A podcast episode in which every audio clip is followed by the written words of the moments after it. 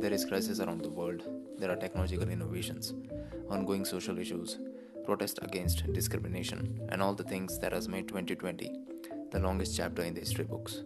Well, we'll talk about all that, cause that's what we can do while we are stuck in our homes and miss being out. This is Day Talks.